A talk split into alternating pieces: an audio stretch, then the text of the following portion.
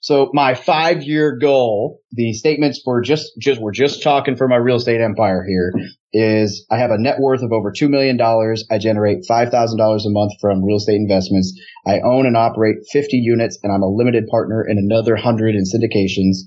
I, I operate this entire business in less than five hours a month. You're listening to the Millionaires Unveiled podcast, where you'll hear the stories and interviews of everyday millionaires. We'll unveil their decisions, their strategies, and their current portfolio allocation. Now to your hosts, Clark Sheffield and Jace Mattinson. Hello, and welcome back to another episode of the Millionaires Unveiled podcast, where we tell the stories and strategies of everyday millionaires and unveil their current portfolio allocations. This is episode 108. Clark, how you doing today? Good. How are you? Actually, I'm doing good, but you're doing better because you're expecting number two here. That's right. I'm gonna have a baby a here any, any any minute, hopefully. You know, I was I was reading this article this week. Actually, dude, it's pretty interesting. So back in the day, Michael Jordan earned roughly ninety million dollars in his playing career. That's not from endorsements. That's just from from NBA salary. Zion Williamson, who's who's the next big star right now, has already earned $95 million and he hasn't even played a game yet. That's between his endorsements and, and, and playing salary, but just goes to show, you know, you, you start thinking about inflation, you start thinking, you know, obviously the NBA has salary cap and everything else, but you know, as we, we discussed with these millionaires about how they think about money and how they invest and stuff, it just goes to show like, man, you really got to stay ahead of the game in inflation. Really got to kind of put inflation into to your calculations, you know? Yeah, I mean that's just interesting. I, I think of Mike Conley, right? He was just traded to the Jazz, and he's making what 32 or 33. So if Jordan made 90, then Conley's going to make as much, or I mean, I guess probably more, right? With endorsements in probably two years, if 60 million of it comes from salary. But yeah, that's uh, those are pretty crazy numbers, right? Uh, It's pretty crazy, you know. You think about those those salaries, and you know, back in the day, Jordan, it was crazy when he went and eclipsed that 30 million dollar mark, and we've just had I don't know half handful of players or so. Steph Curry being most recent. I think James Harden, you know, they've signed contracts Yep. where they're they're going to be 40 million plus. You know, in the last year their contract's going to be almost 50 million. You know, in in salaries and whatnot. Anyway, so let's get into sh- to today's show. We've got David. His net worth three hundred fifty thousand dollars. He's got a military background, and he has a lot of great insight on investing in real estate and, and building a mindset for success. You know, on last week's show we had Rob, and he's the author of the new book entitled "Retire Before Mom and Dad." We talked to him about his journey to financial success, including starting and selling a financial blog. He had a really successful career in law, and and eventually quit his job early as a partner at the law firm, and then essentially retired a second time from his blog and and now he's got a podcast and, and a bunch of other ventures that he's into and and obviously this book. So a real good interesting interview with him uh, where we discuss all sorts of new ideas and, and financial concepts. Once again that's episode 107 before we get into the interview with david i want to thank our sponsor obsidian capital for supporting the show. Creating passive income is one of the quickest ways to create and establish wealth at Obsidian Capital, their core philosophy is to enable qualified investors to create long-term wealth passively through strategic real estate investments. Their team of experienced real estate professionals identifies stabilized and value-add multifamily real estate assets that will provide strong financial returns, a healthy risk profile, tax incentives, and additional benefits that come investing with real estate. They pride themselves on a high level of integrity and have experience in acquiring and managing over $300 million in multifamily assets. Furthermore, their leadership has over 45 years of combined industry experience. View their website today to learn more about their streamlined investment process at www.obsidiancapitalco.com. Also, we've got several multifamily opportunities. If you're interested, feel free to reach out.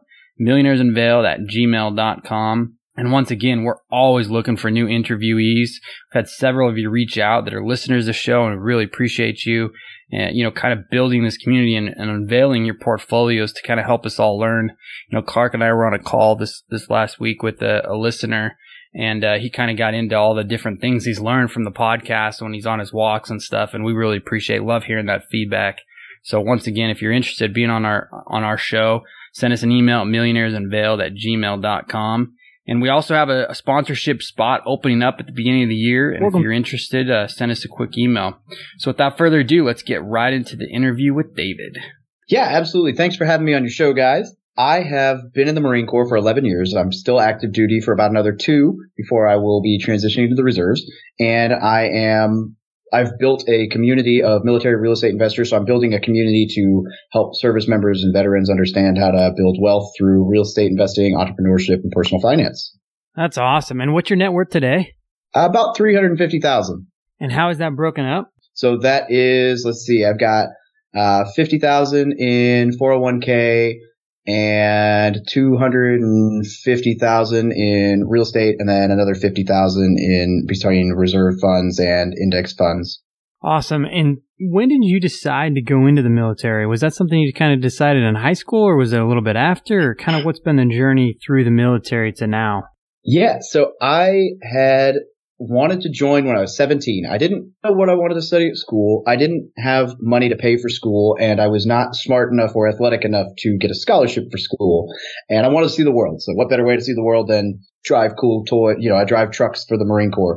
And my mom refused, she'll argue this till the day she dies. She refused to sign the papers for me to join when I was 17. So if you look at my enlistment stuff, I literally swore, like signed papers on my 18th birthday and swore in the next week. And then I shipped off to boot camp and I have spent, uh, I'm in the logistics world. So the motor transportation community. I've spent, I've been stationed in Japan, San Diego, Missouri, Hawaii, and now San Diego again. Uh, and in that time, I've seen several other countries as well as a combat deployment to Afghanistan. And now I am, yeah, living it up in San Diego. I'm at one of the highest level commands out here. So I'm really getting to see big picture stuff and it's been fun. That's awesome. Thank you for your service, by the way. Wh- which of those places has been your favorite along the way? Oh, that's tough. But I would, I loved Japanese culture, right? And Japanese culture was phenomenal. Afghanistan, honestly, the place was not my favorite, but the camaraderie and the mission and the purpose was very, uh, very much a big impact in my life. But I would have to say Hawaii. The culture is solid. And as expensive as it is to live there, the military kind of compensates you with a housing allowance and a cost of living allowance. The base I was on was beautiful. The weather was great 24 seven. There was triathlons to run. There were people would actually come visit you. No one comes to visit you in Japan. They have excuses, but everybody's like, Oh, you live in Hawaii. We can make an exception to come visit you in Hawaii. Can we stay in your living room for free? You know? So it was great.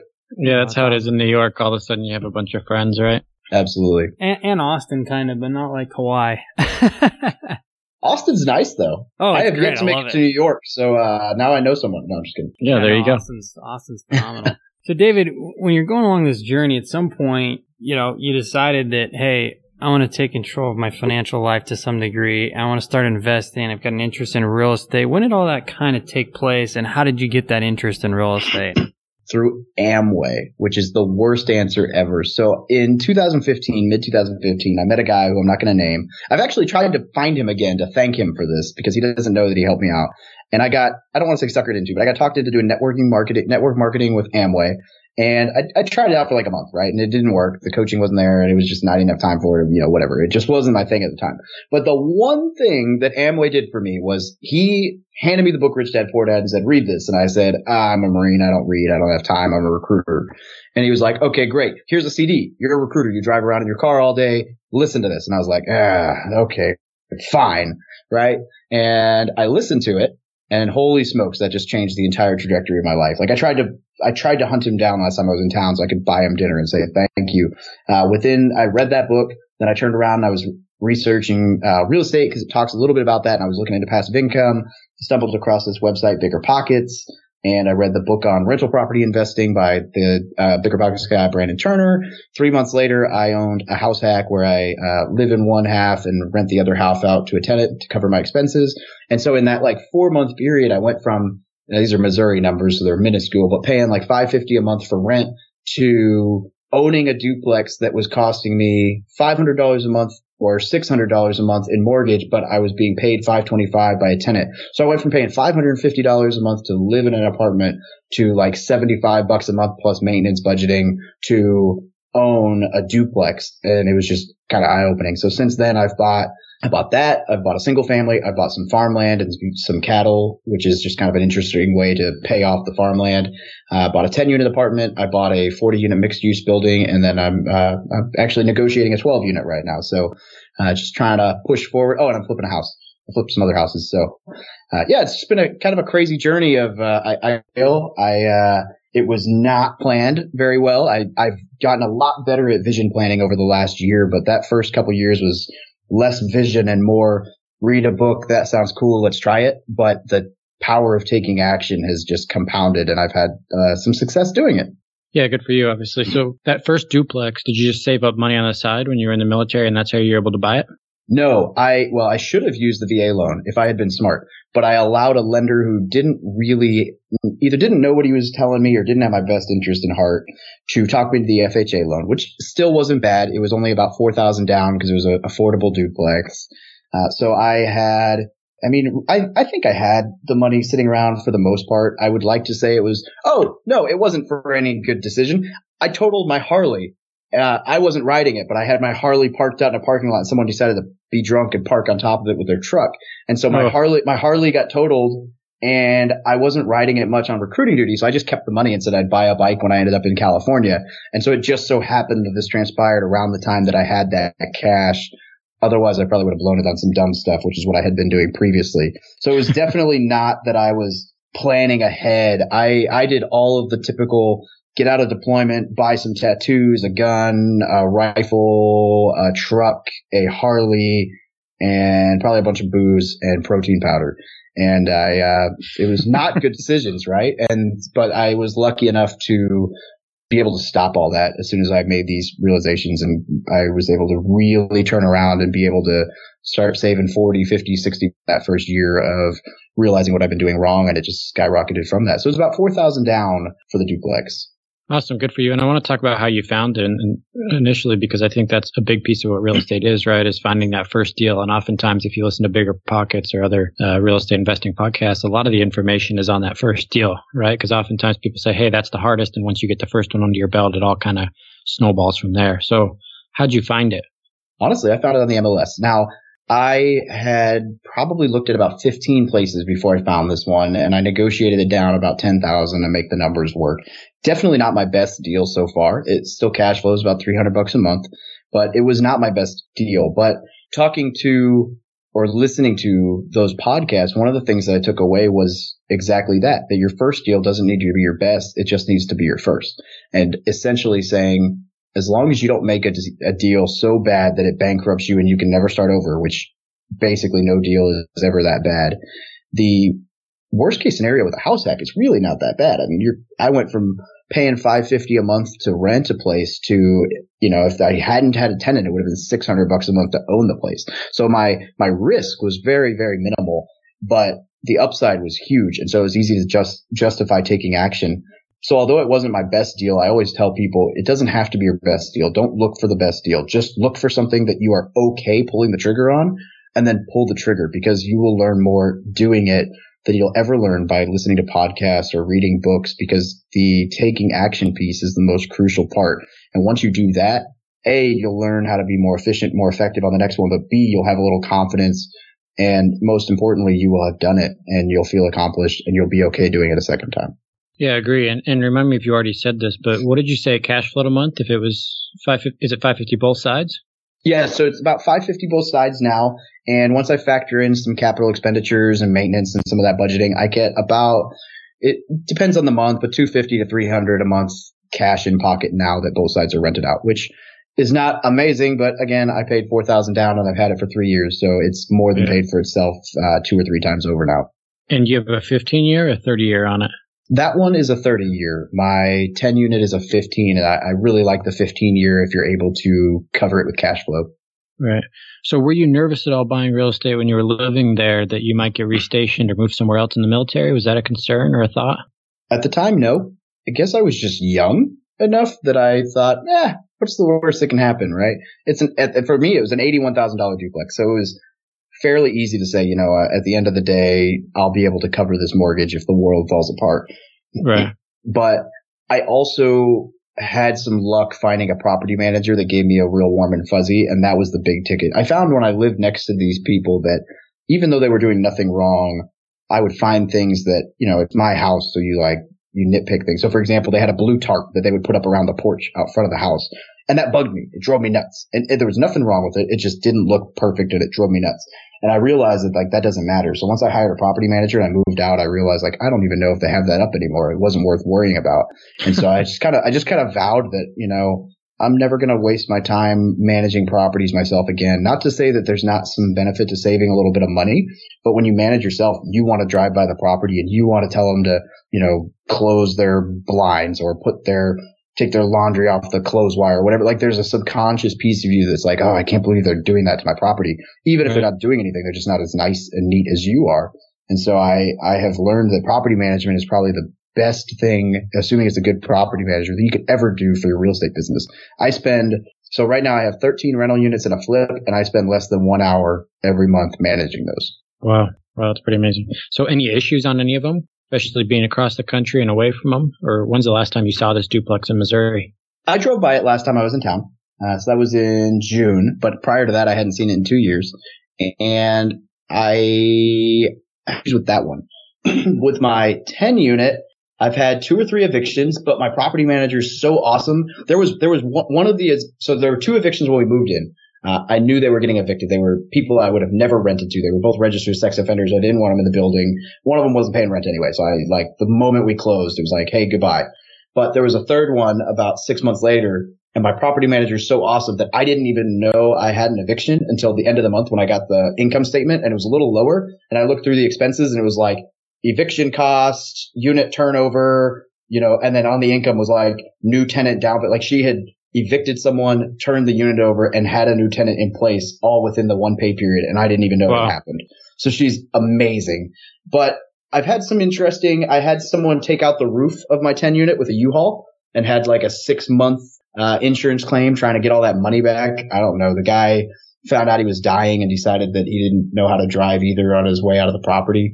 Uh, so he like left the unit very hurriedly, which, you know, bad news. Like, I, I mean, I'm, I'm not, not to make light of that. He was in a rough situation, but I think he was already taking some pretty interesting meds. And so, yeah, somehow he managed to like back through. So he hit the awning of the roof while backing up and continued to back up for like 15 feet while destroying like two by fours and, and mm.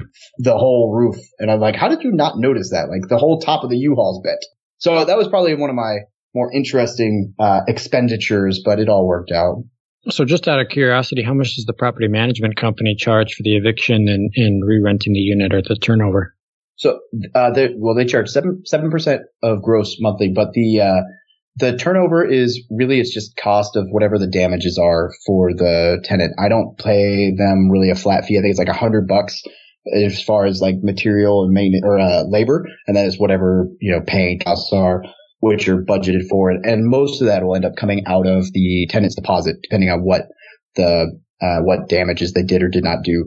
As far as the eviction costs in Missouri, it's like three or four hundred bucks. It's super cheap, super easy. It is nothing compared to the nightmare that would be a California eviction, where it's thousands of dollars and months and months of right. legal battle. So I'm very fortunate that Missouri is very pro landlord. Awesome. So, David, I think you know of the of the real estate, big real estate investors that we've we've interviewed. I think you're kind of in a unique situation here, where you're everything from house flipping to house hacking to duplexes to you know small multi to large multi. Obviously, it's intentional, right? Or you wouldn't do it. But what's kind of the thought behind it? Is it just, hey, I find a deal, and if it's a good enough deal, I don't care what it is, I just buy it? Or are you kind of trying to figure out what you like and then head into that, or what's the thinking? I think the so the thinking is, and if I was to try to justify this, because you're right, I'm all over the place, is that no, I don't, I don't know that's a, I don't think it's a bad thing, right? Obviously, you've done well. I just normally when we see people investing in real estate, it's like, okay, you're either single family or multifamily, right? But you're you're all across, and I think that could be great too. So if you look at it timeline wise, I started off as the house hack single family, and then I progressed, and I was trying to progress more into the multifamily because it's more scalable. It's less competition than trying to buy single families in the area. And like the small multis, like the six to or five to 25 units where you're not trying to fight off, you know, big syndications. The big boys. Yeah, yeah. Exactly. So I really like that niche, but I was on that path And then I had a big deal that didn't quite work out as planned. So it, I'm still figuring all that out and it, it kind of cut into my capital. So the house flip that I'm in right now is more or less just a way to build some capital. I had partnered on some flips in Hawaii. So I understand the concept and I understand how to do it. I figured what's, you know, what's a cheap house in Missouri? I might as well do it and build a little bit of capital so I can continue investing. But the other piece for that, because I haven't even mentioned that I am the house I'm renting in California right now. I have a unit or a uh, bedroom bathroom downstairs that I'm Airbnbing and I'm operating that myself. And a large part of why I did that, I could have easily gotten a smaller apartment and saved just as much money as I'm saving after living in the bigger house with Airbnb costs cutting into the expenses. But a large motivator behind that was if I'm building a community for military real estate investors and I'm providing content on YouTube and content on podcasts and content, you know, blog articles, then for me, I don't just in in my opinion, I have no right to talk about Airbnb if I have not done it. And so for me, it was like, hey, I'm going to find a way that I can Airbnb a house for or a bedroom for a year or two so that A, I offset my living costs a little bit and B, I now have a very thorough understanding of how to do that so that if I want to produce content on it, I'm not only knowledgeable, but I, you know, at least in my head, I'm not an imposter, right? Yep, yep. No, I totally agree. And what about the farmland? I think that's interesting. And we've had a couple people that own land, but not too many. So maybe I'm just curious, how much did you buy? How big is the land? So that is a example of me taking what was not an investment and trying to justify it as an investment. So the it's it's a total of 10 acres, but it's so we owned a house on 5 and when we moved out, we rented it the house behind it, they owned 10 acres. And I had told the guy for years, Hey, if you ever sell, I want the five acres between us. He's like, yeah, I'm never going to sell. And he finally, he got relocated with work. And so he calls me. He's like, Hey, I just want to let you know I'm selling it. Uh, this guy wants to buy all 10 acres. And I was like, great. What's he paying you an acre? He's like, uh, 5,000. I was like, awesome. I'll give you 8,000 an acre. Give me the five in the middle. And uh, we had a decent enough relationship that he, you know, he agreed. And so I, I it was only, you know, it was only five acres. It was forty thousand. It wasn't super un- unaffordable, but it was not an investment. It was just a, I'm going to live there, and I don't want some other person to have the land right behind my house. I want to be able to control that area, and I want to have the ten acre plot. So we had my father-in-law does cattle farming, and we had three or four cows. And so what we did was we bought a bull to breed for my father-in-law's cattle and said, Hey, you know, just let us use them, whatever. And we worked out a deal where essentially we, what we do is we, we've been growing the herd. So now we're at like 10 or 12 head of cattle. And every year when we sell the cattle, we give him one of the cows. So that's, you know, anywhere from 800 to $1,500 depending on, uh, prices that year. And then so he keeps that as a thank you for him helping us out and running the show. We get the remainder. So it works out. It's growing as the herd grows, but it's, coming out to about five or six thousand dollars a year. My mortgage payment's three fifty, so it comes out to you know four thousand dollars or forty two hundred dollars a year in mortgage. And now I'm covering that with the cattle, and that was really just a justification for making the purchase. But the nice thing is the land is about to be paid off, and I've been paying more than I was supposed to. So I'll have the land paid off in like two years, and then we'll have all the income from the cattle as just an additional thing. And there's all the, there's all kinds of agriculture like tax write off benefits for that and for the rental. And then it's just a nice addition. So it was just an example of what's the Robert Kiyosaki phrase. Instead of saying, I can't afford that, you say, how can I afford that? And you find a way. And I didn't want to make it an expense. So I found a way to turn purchasing land that I wanted for a personal reason into an income stream. Yeah, I think that's awesome, man. You just kind of figure out a way, right? No matter what you want to do, you just figure out a way. That's it. So, David, you've built up a, a, great net worth. You've got all these real estate deals. You've got all these things going on. Where do you kind of go from here? What's your net worth goal, your passive income goal? Where are you trying to go? Oh man, I feel like I should grab my vision board and read this out loud to myself. Oh yeah, totally. Let's hear it. I uh, oh, so my five year goal. The statements for just just we're just talking for my real estate empire here is I have a net worth of over $2 million. I generate $5,000 a month from real estate investments. I own and operate 50 units and I'm a limited partner in another 100 in syndications. I, I operate this entire business in less than five hours a month. So that's my, that's my bullet points for the actual uh, vision statement that I'm working out. But my goal long term is I'm getting out of the military in two years to go in the reserves. And my hope is that by that time I'll have replaced at least 75% of my income through real estate investments and through educational products and, you know, podcast sponsors and stuff through building this community to help veterans. And then that will allow me to focus full time on building both the community and potentially launching uh, a, a long term goal is to launch an event like a military investor conference and to really fundamentally build on that community because it's just such a great niche that a lot of people, so many service members that do this and don't talk about it. And there's so many service members that don't know it's an option. So I really want to help get that out there. So I just want to be able to, in the next five years, cover enough of my income that I can afford to go off and do speaking gigs and, and host a conference or whatever to help reach more veterans without having to worry about not getting paid through my W-2. Oh, I think that's great. Maybe let's let's discuss that a little bit. What are some of the, the unique opportunities that, that veterans or military personnel might have in, in investing in real estate? Well, the first is the VA loan, which for, for one thing, the limit, which was one of the downsides for years, the VA loan limit, which caps out depending on your market anywhere from 450 to 725 is going away on January 1st which is just huge. Uh, we have yet to see how banks are going to play with the debt to income ratio for qualifications, but it's in the bank's best interest to let you buy a buy a large property if you qualify for it. So that's going to be very interesting because that means that come January, a service member who might have been capped at 685,000 or whatever San Diego County is could potentially go and buy a $1.3 million triplex now with zero out of pocket, which is just huge uh, assuming the numbers work. So one advantage, obviously the VA loan, zero down and great rates and no PMI and just great terms. Another one that people don't realize is the VA loan has a renovation model, much like the 203K. So you can buy a property that needs to be fixed up and turn around and completely renovate it before you move in and build that equity in by forcing the appreciation and still be completely zero out of pocket.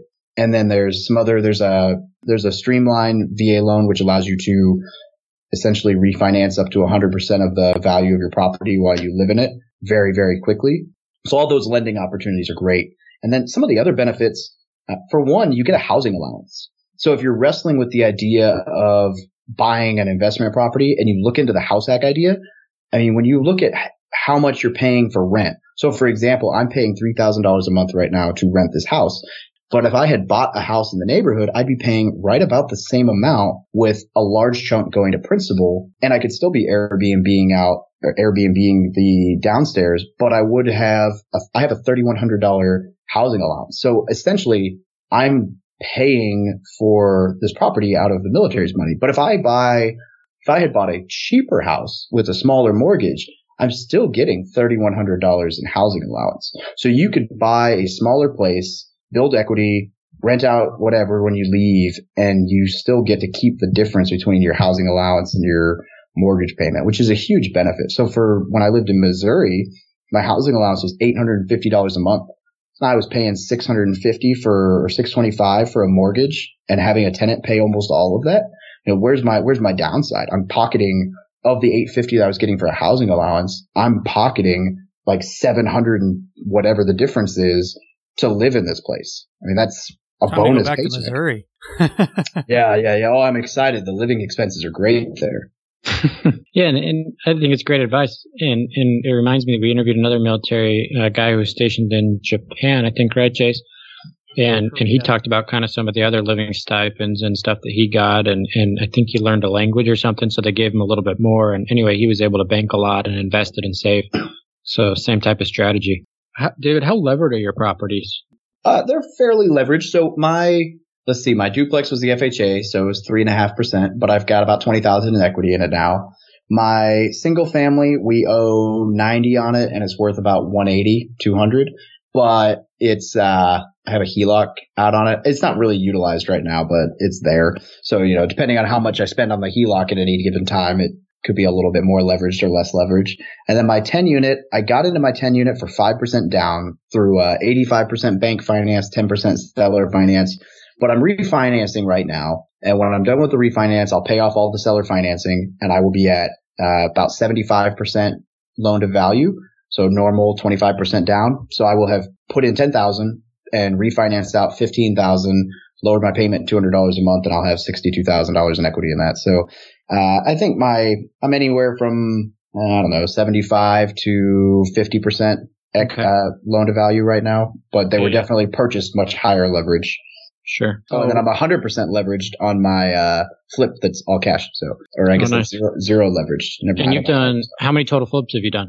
This is my first solo one. Okay, but you did a couple in Hawaii with a partner. Yeah, I, I was kind of, I was not, I guess I say partner. I was more or less the guy who found the property, brought it to someone who was a big player and said, Hey, here, will you flip this and let me help with the process so I can learn? So I didn't really make did any take money a off cut of it. at all? Oh, okay. I got, I got a flat 2000 for bringing the deal and he probably made six figures, but it was totally worth it. Wow. So when you're looking at these real estate deals, whether it be a smaller duplex or a bigger multifamily, what are kind of your, do you have deal requirements? Is there a cash on cash? Is there an IRR? Like, what are you looking for when you kind of analyze it and underwrite a deal? Yeah, the requirement, I guess they kind of differ based on the strategy.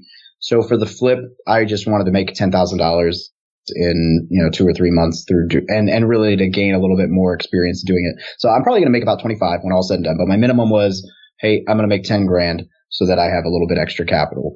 Uh, so I'll probably make 25, which is not huge on my, when I look at multifamilies, I'm generally looking to be able to get 50% cash on cash. So, which is, I've done much better than that. I, I have yet to buy a property where I did not pay off my entire down payment in cash flow within the first year and a half. So I'm looking to get at least 50% cash on cash because I'm, I'm buying like C class properties in an area that's getting built up. So for my 10 unit, I bought it for like $212,000, which is super cheap for a 10 unit. It was maybe a D class property, but now it's in a C class area and it's getting nicer and the appraisals are going up quite fast and I'm able to raise rents.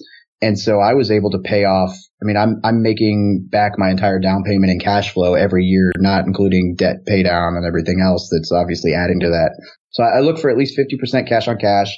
I tell everyone $100 a door at minimum, but that's like worst case scenario. I make much more than that.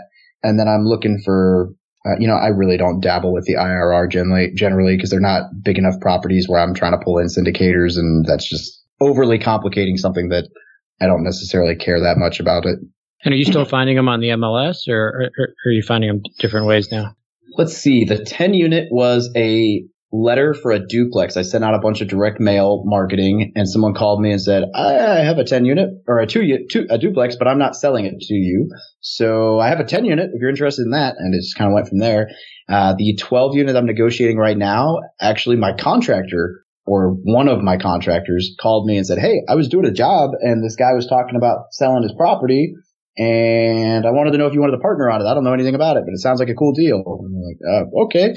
And so we got on a phone last week and it, it could be a phenomenal deal. I'm waiting on the income and expense reports, but the gentleman is, he's 76 and he just wants to retire. He only owes $20,000 on this property. It's 12 units and he was asking 220, which is 30,000 less than my 10 units worth and only about 20 minutes away. Uh, similar class, but it's three fourplexes. So it's, and it's three separate buildings on two acres with a community building. It, it, I mean, it, you can't lose with numbers that like two at a 220 purchase price. If the rooms rent for 250 bucks a month, I'm winning and they're going to rent for a lot more than I think he's renting for 400 right now. And that's at least 200 under market rent. And he just hasn't done anything to add value to it. So I think there's a big value add to that. But more importantly, he's interested in talking seller financing. So we might be able to pull off giving him 20,000 and then paying him $1,000 a month flat for 16 years and saying, you know, we got in for no interest, but we paid him 10 more than he wanted. This is in So- Missouri. It is. Yeah. Nice. So I'm hoping to work that out. Uh, he's, he's open to the conversation. Hopefully we can find seller financing terms he's interested in where I don't have to mess with banks. Gotcha. So a couple questions here before we end with any mistakes and advice. As much as you're comfortable sharing here, what, what's your household spending annually? Oh, that's a good one.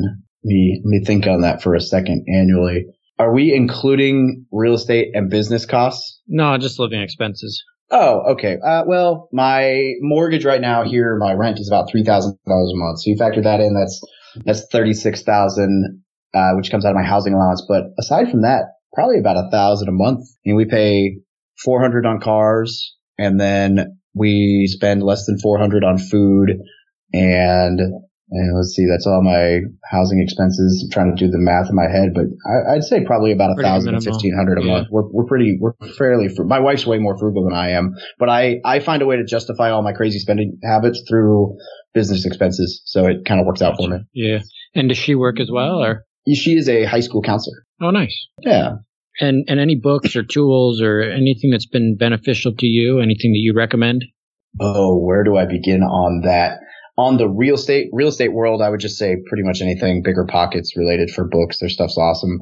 But I'm a huge fan of there's so many books, but I'll say the four hour work week and the four disciplines of execution are probably two of the bigger impact ones. The four four hour work week because the military is phenomenal at a lot of things, but they don't they don't teach you the entrepreneur mindset of trading money for time. They they trade time for money, the exact opposite. So they are willing to work you longer to save them money. And so that does not work in the building a business or scaling anything realm. And so four hour work week is just absolutely helped me change my mindset on that to where I'm willing to pay somebody if it saves me hours of my time. And then the four disciplines of execution, mainly because it's a book that I don't know why I didn't read sooner. It's a somewhat recent read for me, but just how to focus on a goal and actually track whether you're making it to that goal and executing it is just stuff that I was not good at. So between those two and uh, I mean, there's so many books, but those are probably the two that I would say right now. Awesome, David. Appreciate that. Just to kind of wrap up, what, what advice would you give to, to 25 or 30 year old just starting out, either in real estate or trying to build wealth? What would you tell them? So the first thing I would say is you need to learn, network, and take action. Those are my three. So you need to spend as much time as possible learning everything and anything that you can, whether that's podcasts, books, audio books, or just getting around people who've done it before. You need to network, network, network. So go to local meetups and events for subjects that you want. Find a real estate investor meetup. Find an event on, you can go to meetup.com. Uh, Bigger Pockets has an event page. Local Facebook groups have events and just get around people. It doesn't matter if you're the, if you only learned what real estate investing is yesterday, and you show up and you're just nice to people, you'll gain a lot of information. But eventually those contacts and that network will really, really, really help you out. And then ultimately take action. So I kind of joke with people that, you know, there's no amazing formula to take action. I don't know. Maybe I was just like this lucky guy who happened to be a Marine and was like, screw it, let's do it. But what I did when I was making that decision was I had started going to meetups and I'd only been going to networking events. Like I think I'd gone to two when I bought my first property. But at the second one, I found two or three guys that I'd met the first time and I said, Hey, I'm looking at a couple properties. Here's the numbers I came up with. I don't want you to take your time analyzing it, but could you take 10 seconds, look at it and just tell me if there's any screaming red flags? And they looked at it and none of them had any screaming red flags. And I said, great. If these three guys who have been doing this a lot longer than me didn't see any major, major red flags, then it's not too far off the mark. I need to pull the trigger and start learning. And I just went with it. And that has proved to be so valuable. So I just say learn, network, and just take action. That's awesome. David, appreciate it. Where can people find you or get a hold of you? Yeah, I, I am at from military to millionaire.com or the military millionaire podcast. Awesome. Once again, that's David with a net worth over $300,000. Thanks for coming on the show today. Thank you very much for having me, guys. Thanks, David. Thanks for listening to the Millionaires Unveiled podcast with Clark Sheffield and Chase Mattinson. For more stories, investment opportunities, and information, check out our website at millionairesunveiled.com. See you next time when you'll hear from another everyday millionaire.